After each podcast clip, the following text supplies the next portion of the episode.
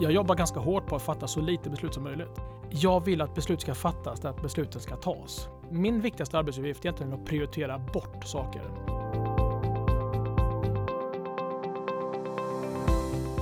Varmt välkomna till Konkurrenskraft, podden där vi pratar om framtidens beslutsfattande, verksamhetsstyrning och ledarskap. Idag har vi ett avsnitt där vi kommer fokusera kanske lite extra mycket på förändring och förändringsledning. Vi har en gäst som eh, jag tolkar brinner ganska mycket för de frågorna och jag kommer komma tillbaka till det. Jag som håller i samtalen, jag heter Robin Askelöv. Jag är marknadschef på Hypergene, ett techbolag inom just beslutsstöd och verksamhetsstyrning. Det är också Hypergene som ger ut den här podden. Med mig i varje avsnitt har jag eh, Ari Riabacke, doktor i beslutsfattande och riskanalys, författare och en av Sveriges, eh, ja, kanske mest populära föreläsare. Ari, jag har dig framför mig här i studion. Jag tycker du ser eh, framåtlutad ut och, och redo att köra. Är det rätt tolkning? Det är mycket rätt tolkning. Signalerna är korrekta. Ja, det glädjer mig att höra. Och eh, Ari, vi har ju med oss en gäst här dessutom. Det har vi i varje avsnitt. Eh, vi får inte prata bara vi. Eh, det är eh, den här gången eh, en gäst med väldigt mycket erfarenhet och, och kunskap. Patrik Hoffbauer, VD koncernchef Svenska Spel. Varmt välkommen. Tack snälla. Jättekul att ha dig här. Det är faktiskt så att eh, vi har ju träffats eh, en gång förut. Eh, det tror jag gäller även dig och Ari. Och eh, det var ju i somras, då var ju du med på vårt seminarium i Almedalen. Och vi pratade ju lite här innan. Det, det, det gick ju bra. Det blev det tredje mest trendande seminariet under hela Almedalsveckan. Och stort tack för att du var med. Det var jättekul. Ja, men det var ju jätteroligt och jag minns det ju mycket väl, för det var ju helt utsålt i den här lokalen vi var på. Det var jättekul, det var massa bra energi och, och väldigt bra diskussioner. Så att mm. det, var, ja, men det var riktigt kul. Ja, det här med roligt.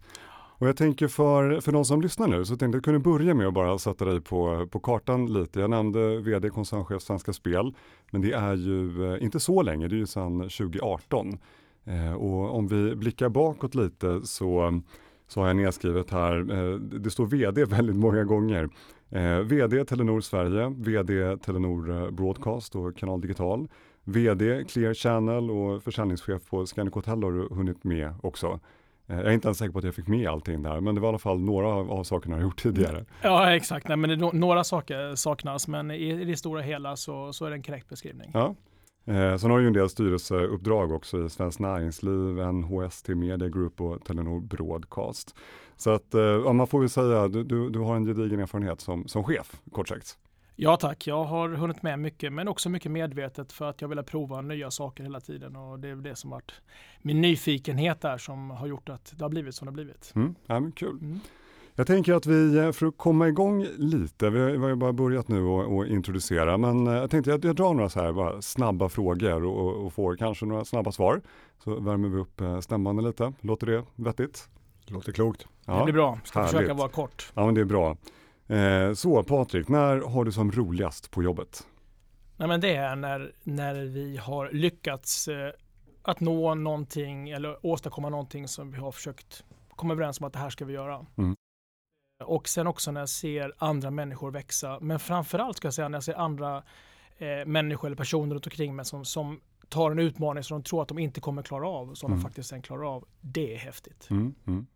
Och stolthet, om man pratar lite sådana grejer, vad är du mest stolt över om man tittar ett år tillbaka?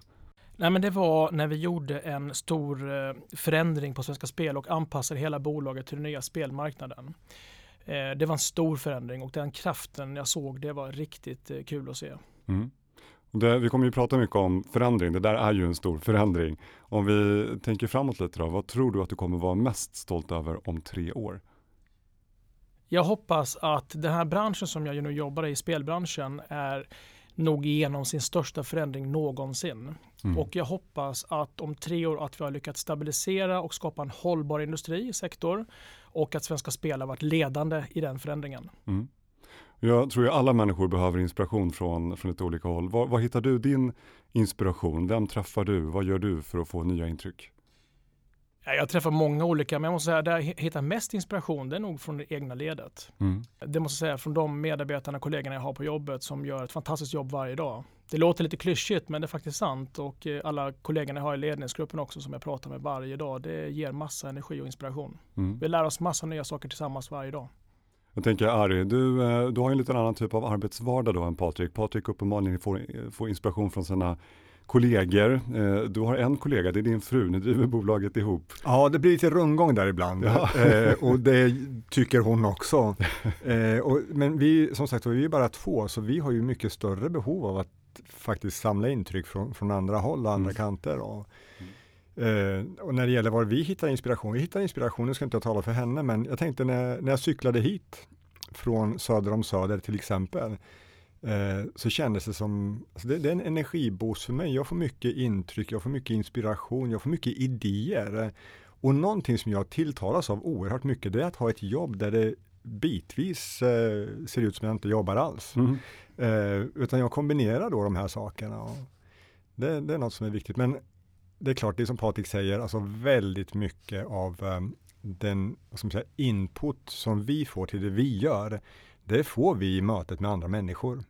För så är det ju, det är där, i det mötet som kunskap mm. frodas, mm. idéer föds. Mm. Inte genom att man själv berättar hur förträfflig man är på det man gör, utan att man lyssnar in och är nyfiken. Mm. Patrik nämnde ju det här med nyfikenhet, att det är ju liksom något som är A och O. Mm.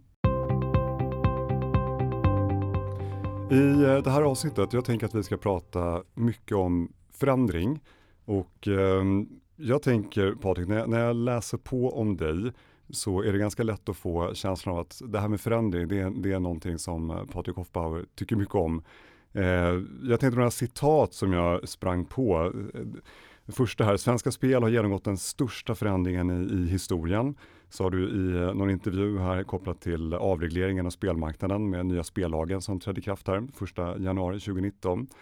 Sen i samband med att du slutade på Telenor då sa du att eh, vi har vänt utvecklingen i Sverige och uppnått så mycket. Tillväxt, förbättrad kundnöjdhet, startat vår digitala transformation och mycket mer.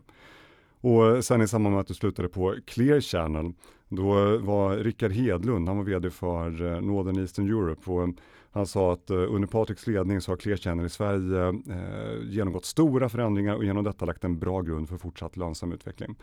Och jag tänker här med, med då förändringar. Vad, vad, vad är grejen med dig och förändringar? Är det där du trivs som allra, allra bäst? Ja, när man, när man lyssnar på din berättelse här så får man, ser man ju en röd tråd helt plötsligt. Då, Men det har fallit sig lite så, men det är ingenting jag gjort med medvetenhet historiskt. Mm. Men jag har blivit ganska eh, uppmärksammad på det på de sista åren kan man säga. Då, då. Mm. Och det är väl så med ledarskap idag, jag menar, det, allting handlar om förändring hela tiden. Jag vet inte vilken ledare jag kan prata med som inte innehar förändring. Då, då. Men mm. jag har trivts ganska tidigt i den, i den miljön. Jag tycker det är kul när det händer saker och vi ska försöka förändra grejer för att göra någonting mycket bättre. Eh, och då har det blivit att jag hamnat där. Mm. Och du skulle bara kort berätta lite om den förändringsresan som ni är inne i nu då, för den är ju stor på Svenska Spel. Ja, alltså först den, den, den, absolut största ska jag säga, den hände slut, hel, under, egentligen under hela 2018. Jag kom in i slutspurten och fick egentligen sitta lite grann på läktaren och se på när hela den här organisationen gjorde ett fantastiskt jobb. Och det var för att ställa om bolaget för att dels kunna eh, leva med den nya spelmarknaden men också kunna leva med den nya lagstiftningen som, som börjar gälla 1 januari. Ett otroligt bra jobb. Det som har hänt efter det, det är att vi har mer jobbat med stabilisering eh, och se till att verksamheten verkligen stabiliseras, det fungerar och så har vi ett antal, ett antal restpunkter kvar att fixa efter årsskiftet. Mm. Då, då. Mm. Det vi nu går in i nästa fas, det handlar mer om att modernisera eller förnya verksamheten. Eh, och, och, det här handlar ju väldigt mycket om att vad är det vi ska leverera till våra kunder så att vi hela tiden är relevanta. Mm. Eh, och det jobbar vi mycket med och det är mycket förflyttning från fysiskt till digitalt eller till online. Mm. Eh, men vi jobbar också med en stor kulturförändring och så det här tillsammans är, det är superhäftigt. Mm. Och du, du nämnde det här nu med, med eh, digitaliseringen, för det är också någonting som har slagit mig att parallellt med att du har jobbat så mycket med olika typer av förändringsprocesser så har det ju också hänt väldigt mycket i omvärlden, inte minst just eh, digitaliseringen. Och då tänker jag det här med liksom digitalisering och teknikutveckling. Vad, hur har det spelat in i de förändringsarbetena som du har varit inne i? Nej, men det är en väldigt viktig, viktig del. Då, då. Först och främst när jag jobbade på Telekom, mitt förra jobb på Telenor, vi var ju helt centrala i digitaliseringen. Vad vi gjorde det var att investera stort i, i höghastighetsnät, alltså mm. bredband, fiber och mobilt bredband, 4G. Mm. Eh, och det är ju hela, hela, grunden, hela basen i att kunna driva digitalisering överhuvudtaget. Mm. Så det var en stor sak. Samtidigt och parallellt med det så ställde vi om både operativ modell och affärsmodell. Nu på Svenska Spel så handlar det väldigt mycket om att flytta sig från fysiskt till digitalt. Då finns ju infrastrukturen på plats. Utan vi måste ju anpassa till det som händer runt omkring oss och mm. alla möjligheter som dyker upp. Mm. Och det är den stora förändringen som vi är inne i just nu. Men det här med digitaliseringen, det är också någonting som man kan använda sig av, tänker jag, i sitt chefskap för att, för också styra sin verksamhet. Vad, vad har du för reflektioner där kring hur det har spelat roll för, för din roll som vd? Ja, först och främst så har vi blivit tvungna att ställa om både affärsmodell och operativ modell. Så mm. digitaliseringen i sig, det vill säga att mer och mer saker händer online för våran del, mm. betyder på att vi måste jobba på ett annorlunda sätt. Vi jobbar mycket med agilt idag, det pratar väldigt många om mm. Eh, och så vidare. Va? Så det har varit en del i det hela. Men sen ska jag säga, sen är det också, sen skapar det här massa verktyg för oss också som vi kan använda. Vi kan automatisera mycket mer processer. Rutinjobb kan vi automatisera via robotar egentligen. Eh, vi ser nya, menar, enkla verktyg exempelvis, vi kan testera fakturer och skriva på avtal nu digitalt, vilket vi inte kunde göra förut, spara massa tid. Så det här hjälper oss att bli mer effektiva, men vi kan också lägga våra resurser på andra saker som skapar andra värden för oss. Mm. Och Arja, jag tänker du träffar ju mycket chefer när du är ute och föreläser, du har, vet jag, många mentors, mentoruppdrag också. Vad är dina reflektioner kring det här? Om man tänker just eh, förändring, förändringsledning, digitalisering. Vad, vad dyker upp i ditt huvud? Det är flera saker. Dels det Patrik nämner det här att man går från en fysisk miljö till någonting som inte är så att säga, fysisk utan digital. Det vill säga att vi sysslar med saker som vi inte längre kan se och ta på. Och det här är ju inte naturligt för oss, för vi gillar det som är väldigt konkret framför oss. Så det handlar väldigt mycket om ett nytt sätt att tänka, ett nytt sätt att förhålla sig till affären, till affärsmodeller, till leverans. Men det handlar också om ett nytt sätt att själv förhålla sig till sina verktyg. Mm. Och det här tror jag är en, en förflyttning som, alltså det här är en av ledarens viktigaste uppgifter, att hjälpa organisationen, att hjälpa individerna i den här förflyttningen. Du, du nämnde kultur Patrik här. Det handlar ju liksom om kultur och det handlar om inställning, attityd till att se möjligheterna i det här. Mm. För när jag pratar med, med, ledare eller med ledningsgrupper och med team och så vidare och de vill att jag kommer dit som en trollkarl och berättar hur de ska göra, men det kan inte jag göra. Eh, men däremot så brukar jag börja med att säga att vi kan liksom inte lägga på taket innan vi har byggt grunden här. Och då måste vi förstå hur människor fungerar. Att man börjar i den änden och vi har ju tidigare nämnt hjärnan lite grann i de här samtalen och den har ju några år på nacken. Den version 1.0 och ingen ny version i sikte under fjärde kvartalet mm. innevarande år. Medan då det vi har när det gäller teknik, datorer, digitalisering, det har 50 år på nacken. Så det är klart att det blir en viss diskrepans här som man skulle uttrycka det som forskare. Och den måste ju ledaren hjälpa till att överbrygga och leda då i tider av förändring där man tänker, jobbar, agerar på ett helt nytt sätt. Så det är klart att det är en jätteutmaning och det kräver mycket av ledaren. Jag tänker, jag har själv jobbat med media en hel del. För att ta ett väldigt konkret exempel. För tio år sedan så köpte man in en bild för att trycka den i ett magasin. Mm. That was it. Idag så köper man liksom, man köper bilden men den kan hamna vart som helst. Den hamnar på bloggar, den hamnar i magasin, man kan använda den tusen gånger och då sa journalisterna, eller fotograferna i det här fallet från början att nej men så jobbar inte vi. Nej, vad synd för dig. För det är många andra som gör det. Och många gånger så var det yngre fotografer som tyckte att det här var en alldeles utmärkt idé. Och Patrik, vi, eh, vi hade ju för eh, något avsnitt sedan så hade vi med Cissi Elvin på mm. Eh, tidningen Chef.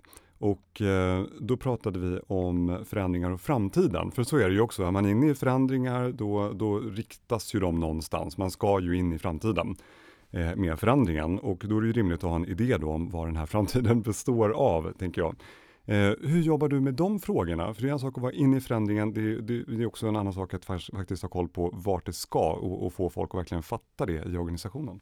Jag måste backa lite grann och titta på, och det vi gör just nu, det är att jobba väldigt mycket med vår kärnaffär och förbättra den mm. lite här och nu eh, och göra den mycket bättre. Eh, och där ingår också hållbarhet, för vi vill ju att folk ska kunna spela tryggt och säkert. Och det gäller för våra kunder, men det gäller också för de spelobjekt, exempelvis idrotten då, då kopplat till matchfixing som vi är väldigt mycket på just nu. Ja, just. Så det handlar väldigt mycket om att förbättra den befintliga affären. Sen måste jag säga, sen är det väldigt svårt att förutsäga var vi kan vara någonstans i framtiden. Mm. Och det blir svårare och svårare tycker jag. Eh, och vi jobbar inte så mycket med långa planer längre, vi har mycket kortare planer. Eh, vi tittar mycket mer här och nu. Hur kan vi skapa och vilka utmaningar har vi? Mm. Eh, såklart att vi tittar på olika scenarier, men jag kan lova dig att de scenarierna träffar vi nästan alltid fel på. Mm. För där man vet mm. att där kommer vi inte hamna. Eh, utan titta, okej, okay, hur kan vi kolla kortare och sånt, kanske två år, max tre år och se mm. vilket håll ska vi röra oss emot. Sen är det två viktiga saker, eh, tycker jag, för att få det här att hända. Det ena är att vi har ett tydligt syfte med det vi gör i verksamheten. Och det andra att vi har en kultur som supporterar mer tillit så att alla kan ta ett större ansvar i organisationen. För då får vi hela rörelsen framåt. Vi vet vad vårt syfte är, varför vi går till jobbet varje dag, vi vet vad vi gör för någonting. Mm. Eh, vi har en kultur som supporterar mer öppet klimat, vi vågar mer, men vi, vi får också tillit i organisationen att beslut fattas där besluten ska tas. Mm. Det gör att bollen börjar rulla. Mm. Men att säga exakt att eh, här borta ska vi vara om fem år, mm. det är väldigt svårt att göra då tycker jag. Utan man måste jobba mycket mer kortsiktigt i det tänket och se hur kan vi hela tiden ha de här små förbättringarna som rör oss framåt. Mm. Men att organisationens kraft jobbar fram den hela tiden. Mm. Där är man inne i strategiarbete och jag, jag kommer att tänka på en undersökning som, som gjordes i USA för några år sedan. Det finns ju två såna riktiga managementgurus, Kaplan och Norton.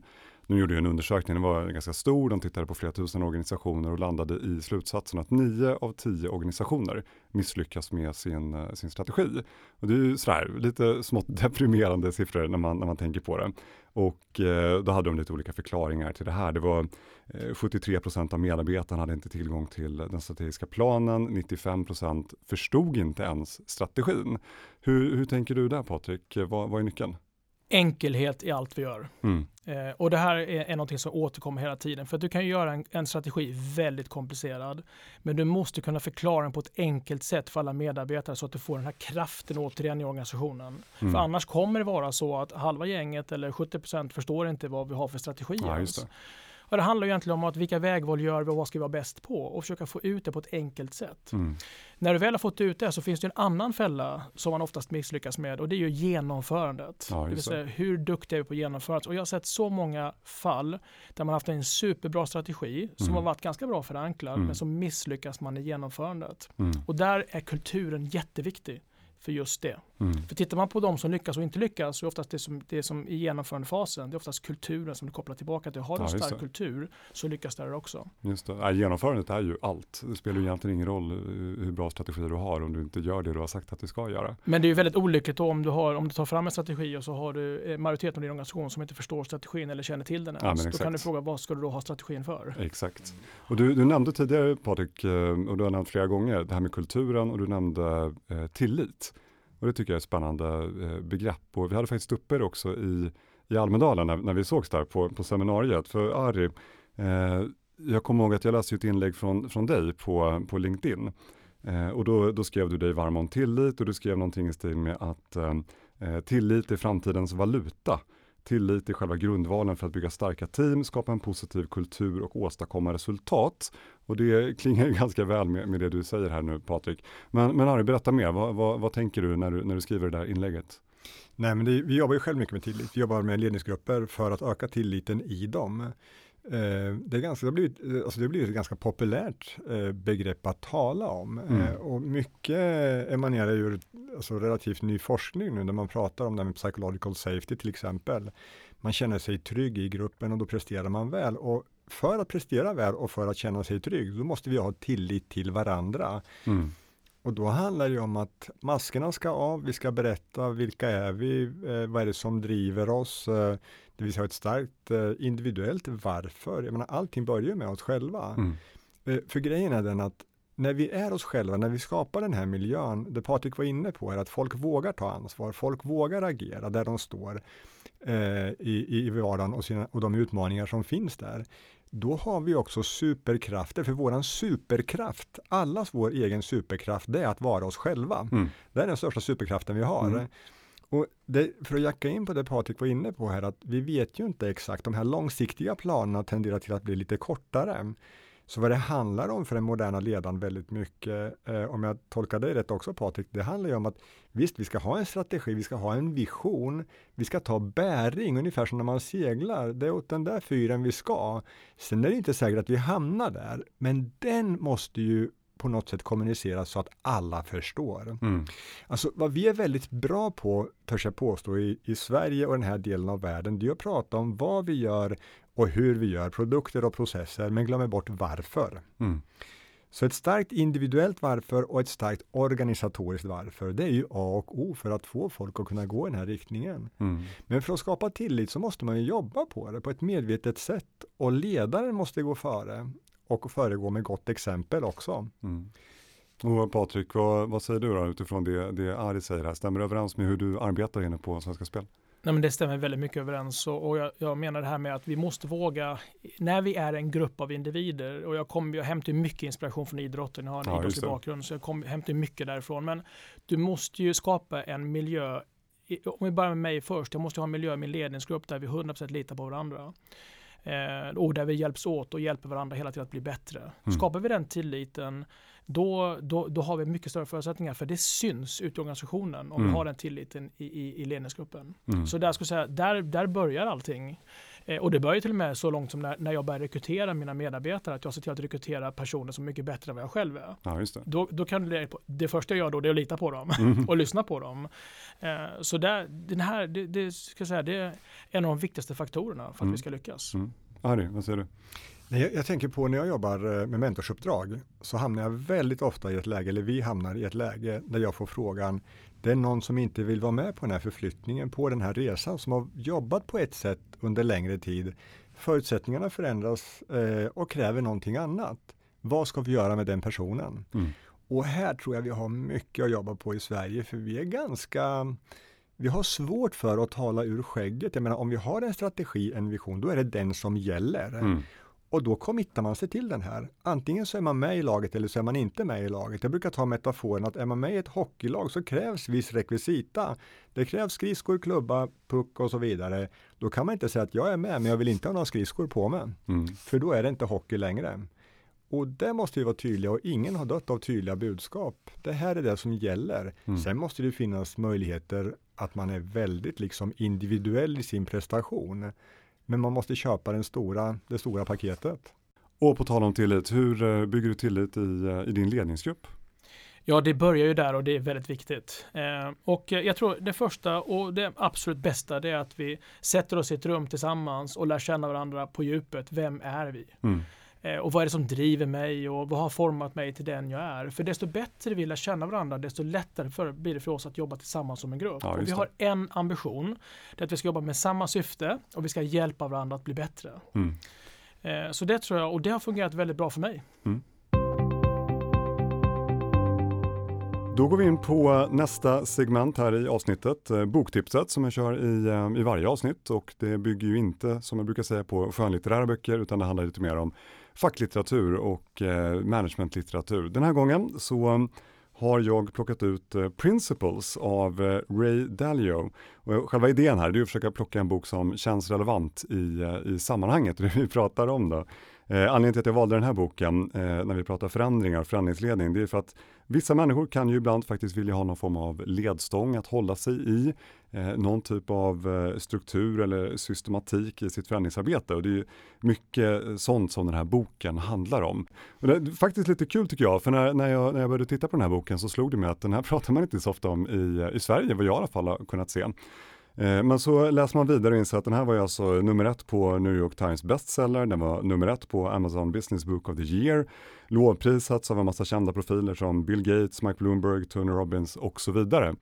Eh, men det som är lite kul här då, det är att den här boken, den, den handlar mycket om att han delar med sig av principer, eh, därav titeln då, Principles, eh, som han har utvecklat och använt under de senaste 40 åren för att skapa resultat.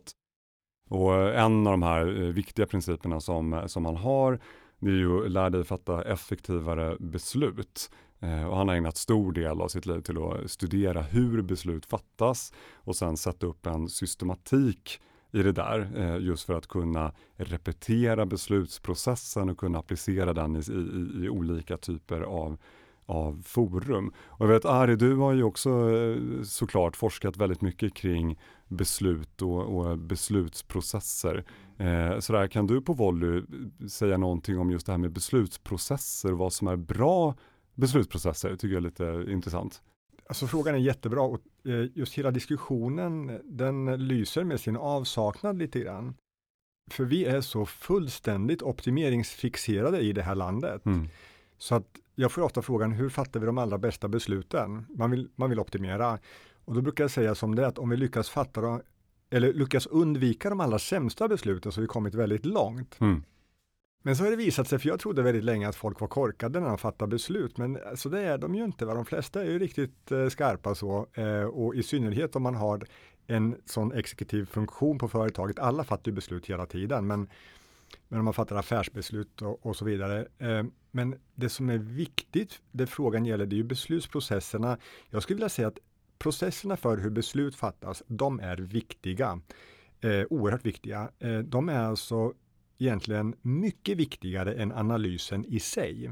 Men idag lägger vi väldigt mycket pengar, tid och kraft på bara analysen mm. och förstår egentligen inte vilka mekanismer som styr oss, hur vi går tillväga, vilken information, vilken periodicitet, vilka som ska vara med, vilka variabler och så vidare och så vidare. Mm. Men sen kommer någonting som är om möjligt ännu viktigare det är ju att ingen ledsen blir ju glad så att säga om vi fattar en massa kloka beslut men inte gör någonting av det. Mm. Det vill säga följa upp att vi exekverar på tagna beslut. Lite på temat som, som du var inne på Mycket Patrik, på temat som Patrik var inne på. Och, och genomförandet. Ja. ja. Mycket på det temat. Ja. Det, det Dalio eh, beskriver i den här boken Eh, det är ju väldigt mycket just de här principerna eh, som han har arbetat fram då såklart. Eh, och, och, en av de sakerna han säger det är ju att ett av de största hoten mot bra beslut är ju vad han kallar då ofördelaktiga känslor. Eh, och det, när jag läste det här fick mig att tänka på eh, Cissi Alvin som, som vi nämnde tidigare på, på chef. De hade ju en stor undersökning som de hade gjort på alla sina eh, läsare, chefer och eh, just så att säga, hur man fattar sina beslut. Och då var det ju väldigt många som uttryckte att man, man upplever sig vara rationella när man fattar besluten. Eh, jag tror att det var nästan hälften som sa att de var just rationella, utgick från logik i beslutsfattandet. Jag tror att det till och med var fler. Ja, det kanske var fler till och med. Almedal. Jag tror det var 73 procent. Ja, var det så mycket till och med? Vilket jag sa självklart är fel. Ja. ja. Nej, jag, jag tycker det där är spännande just med beslutsfattande och den processen. Och, och tillbaka till dig då Patrik och, och Svenska Spel. Hur, hur fattar ni beslutet där och, och, skulle du säga att ni fattar rationella beslut? Först måste jag bara ge en spaning på hur man fattar beslut. Jag jobbar ganska hårt på att fatta så lite beslut som möjligt. Okay, intressant. Det låter lite omvänt, eller hur? Men, men det, jag försöker förklara det är att jag vill att beslut ska fattas, att besluten ska tas på mm. rätt ställe, mm. inte hamna på mitt bord. Mitt, min viktigaste arbetsuppgift är egentligen att prioritera bort saker. För I förändringsprocessen vill vi göra så otroligt mycket saker. Så vi får för många saker så vi hinner inte genomföra alla på ett bra sätt och vi hinner inte följa upp dem att vi verkligen gjorde det här på ett bra sätt heller efter. Mm. Så därför är min viktigaste uppgift att prioritera bort. Sen när det kommer till beslut så försöker vi ju få ut det. Vi har massa rationella beslut. Vi har till och med datadrivna beslut som, som pågår i företaget. Men sen när vi kommer till de komplexa besluten, som inte är så enkla, mm. utan mer komplexa, då blir det ganska mycket känslor. Mm. För du har inte så mycket fakta så du kan säga nu har jag så mycket fakta på bordet så nu har vi 100%. Du behöver inte vara orolig. Nu mm. kan vi bara fatta beslut på det här. Det går inte. Vid någon tidpunkt så måste vi bryta och säga så här, ska vi göra det eller ska vi inte göra det? Och då kommer ändå en känsla in och den känslan bygger ändå på, den bygger på mod, den bygger på erfarenhet och den bygger, bygger också på nyfikenhet, att du vill förstå och lära dig nytt, var vi på väg någonstans. Mm. Och då hittar du ändå en, en linje som du kan hålla för, för att ta det här beslutet framåt. Då. Mm, mm. Sen håller jag med Arp eh, på en punkt och det är att vi är väldigt dåliga på att följa upp beslut som är fattade. Mm. Eh, där har alla en stor sak. En sak är att genomföra planen, men vi fattar ju så mycket beslut och vi tar ju stora business case och så vidare, men vi borde bli mycket, mycket bättre på att följa upp. Mm. Eh, de besluten vi fattat. Mm. Där tror jag vi har en stor lärdom att göra överallt i hela, i hela branschen. Mm. Det, det är ju faktiskt, jag tycker det är intressant också med, med Dalio, han har som sagt massor med principer. Jag kan verkligen rekommendera boken för den är, den är rolig om inte annat för inspiration. Och just för att den, den ger ju diskussion av det här slaget, vilket jag tycker är spännande. Eh, men en av de här principerna som, som man pratade om, det var att eh, skapa en kultur där det är okej att göra misstag, men oacceptabelt att inte lära av dem. Det tycker jag är bra, för den stämmer lite med det du säger. Alltså det är en sak att man fattar besluten, men du måste ju följa upp det och du måste ju dra lärdom av hur det sen gick. Så att, eh, mycket intressanta reflektioner tycker jag. Och, och som sagt, lyssnarna som, som vill fördjupa sig i de här grejerna, så Principles av Ray Dalio. Då har det blivit dags att eh, faktiskt börja runda av det här samtalet och eh, jag brukar alltid ställa tre frågor till eh, våra gäster. Eh, den första frågan eh, handlar om eh, eh just framtidens eh, beslutsfattande. Och Patrik, om du skulle titta framåt vad du tror är viktigt för att vara en duktig beslutsfattare i framtiden, vad, vad säger du då? Ja, I min roll som, som koncernchef på Svenska Spel, eh, jag vill ändå backa tillbaka till den då, då då ska jag säga så här att det är att vi tar besluten på rätt ställe. Mm. Jag vill inte att alla beslut ska hamna på mitt bord utan de ska tas av de människorna som har kunskapen och erfarenhet att faktiskt kunna ta de här besluten. Eh, sen har vi allt det här som jag nämnde förut också, de här datadrivna, liksom, det kommer mer och mer. Så vi har så rationella beslut som, bara kan, som kan bara genomföras. Mm. Men om de är mer komplexa så vill jag att de ska faktiskt fattas på ett annat ställe. Mm. Och då måste vi ha tillit i organisationen. Vi måste lita på våra medarbetare att de faktiskt, eller kollegor, att de faktiskt kan och vill ta de här besluten. Och de måste våga ta besluten och känna den tryggheten. Mm. Tillbaka till tilliten. Och om man eh, tänker framtidens verksamhetsstyrning, närbesläktade frågor, men framgångsfaktor där? Nej, men jag tror att vi eh, vi försöker jobba mycket mer tillsammans, teambaserat hos oss mm. eh, i, i, all styrning vi gör egentligen nu för tiden. Eh, och den tror jag kommer bli ännu mer aktuell. Vi försöker sätta samman små team hela tiden. Vi har ett problem vi ska lösa. Okej, vilka har vi som kan bäst lösa det teamet? Sätt ihop mm. de fem personerna i ett rum och lös problemet. Den styrningsmekanismen, att jobba mycket mer så här, agilt kan man säga, men egentligen mer flexibelt, tror jag blir jätteviktigt. Mm. Och eh, sista frågan, framtidens ledarskap, vad är framgångsfaktorn där? Mod och tillit. Mod och tillit. Mm. Tillit, den, den kommer tillbaka ofta för dig? Ja, det gör den faktiskt. Ja. Men också, jag får inte glömma modet heller. Vi får Nej. inte bli ängsliga. Det är lätt att bli det. Vi ledare har väl aldrig haft så tufft jobb tycker jag som det är just nu. Mm. Det ställs väldigt höga krav på alla ledare idag. Och vi får inte tappa modet och bli ängsliga. Och inte våga göra saker. Utan vi måste våga göra saker och vi ska göra det tillsammans med andra och lita på att du har kollegor, lita på dem, att de gör sitt jobb. Mm. Ja, men spännande. Ari, jag brukar ställa frågan till dig på slutet. Eh, vi har haft ett uh, spännande samtal här. Uh, vad är liksom din key takeaway, om du ska försöka sammanfatta med, no med någon insikt här på slutet, ja, vad säger du då? Det blir inte bara en, utan det blir nog fler i sådana fall. För det ja. många spännande saker. Jag tar fasta på det Patrik avslutar med här egentligen, det här med mod. Vi måste ha mod att agera och det bygger på att vi har tillit. Patrik nämnde tidigare att beslut ska fattas där de ska fattas. Alla beslut kräver inte management attention och det måste vi förstå. Eh, jag tänker också på mod att leda i tider av förändring, i tider av osäkerhet, för det är ju där vi står.